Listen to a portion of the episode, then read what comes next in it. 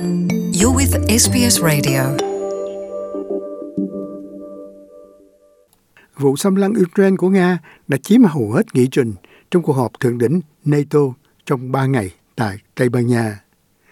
Cuộc họp được mô tả là sự gặp gỡ lịch sử và biến chuyển khi cuộc chiến giữa Nga và Ukraine diễn ra ác liệt và không có dấu hiệu nào kết thúc. Trong đó, Tổng thống Hoa Kỳ Joe Biden hứa hẹn một ngân khoản trị giá 1,2 tỷ đô la Úc về vũ khí và quân cụ để hỗ trợ cho Ukraine. Ông trấn an thế giới rằng cuộc xung đột không thể kết thúc với việc Nga đánh bại Ukraine. Tôi hy vọng cuộc chiến sớm hay muộn sẽ kết thúc. Thế nhưng để kết thúc, họ phải có lập trường nhất định.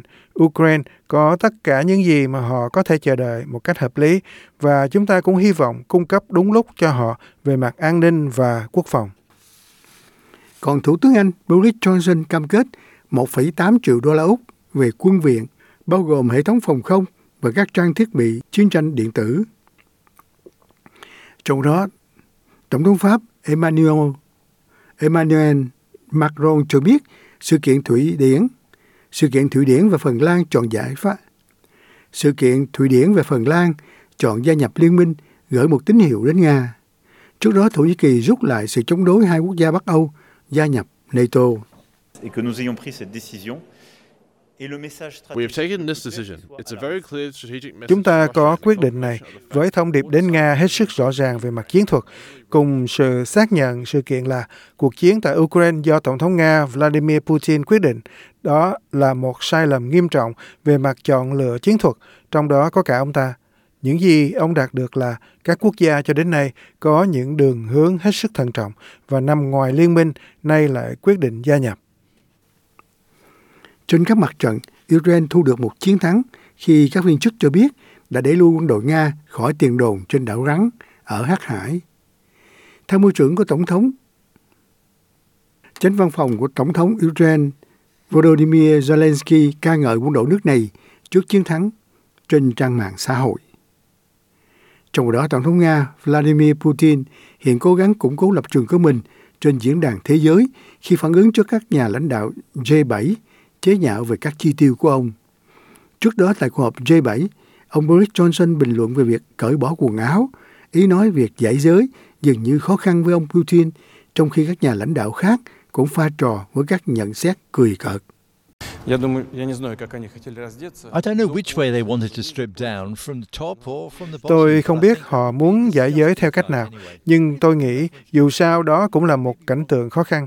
Nếu có thể tham khảo nhà thơ Nga là ông Alexander Pushkin, tôi có thể sai về các từ ngữ chính xác.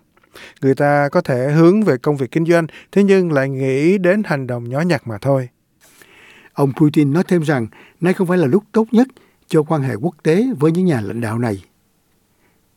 Trong đó, Ngoại trưởng Hoa Kỳ Antony Blinken cho rằng Nga hiện gây ra nạn đói toàn cầu dưới hình thức đe dọa. Thế nhưng, Nga bác bỏ chuyện phong tỏa các hải cảng, trong khi đổ lỗi cho việc thiếu hụt thực phẩm là do cấm vận của ngoại quốc.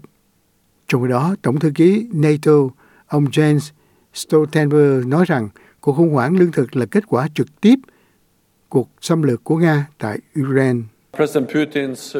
Cuộc chiến tàn bạo của Tổng thống Putin đối với Ukraine là hoàn toàn không thể chấp nhận được. Nó gây ra nhiều thương vong và tổn hại cho người dân Ukraine.